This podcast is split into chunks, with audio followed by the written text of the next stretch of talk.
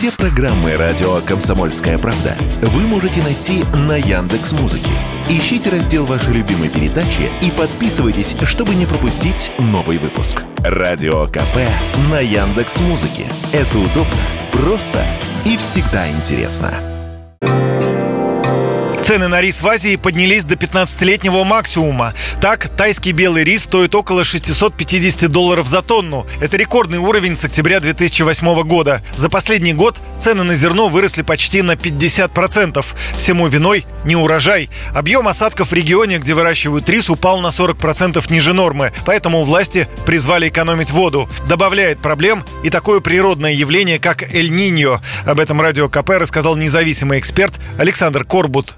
Причина такого скачка цен – это снижение урожая в Индии. И Индия ввела запрет на экспорт риса. А Индия – это все-таки страна, которая является первым в мире экспортером по рису и поставляет больше 20 миллионов тонн на мировой рынок. Тем более, что сейчас прогнозируется, что будет такое явление в Тихом океане, как Эль-Ниньо. А этот малыш приносит обычно в одни регионы засуху, другие регионы заливает. И в Юго-Восточной Азии, а там Таиланд, Вьетнам, Бирма, которые тоже являются крупными производителями экспортерами риса, возможно снижение урожая в будущем году. Соответственно, это все и влияет на цены.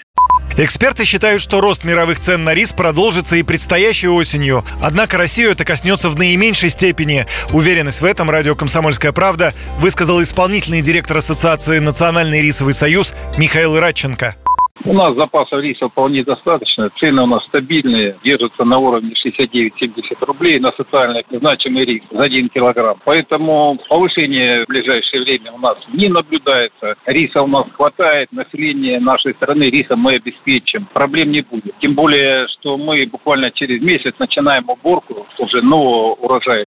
Жара и засуха в этом году нанесли серьезный удар по мировой экономике. Июль 2023 года стал рекордно жарким за все время метеорологических наблюдений. Эксперты уже предупредили о росте цен на чай и кофе. К зиме повышение достигнет 20%. Юрий Кораблев, Радио КП. Радио «Комсомольская правда». Только проверенная информация.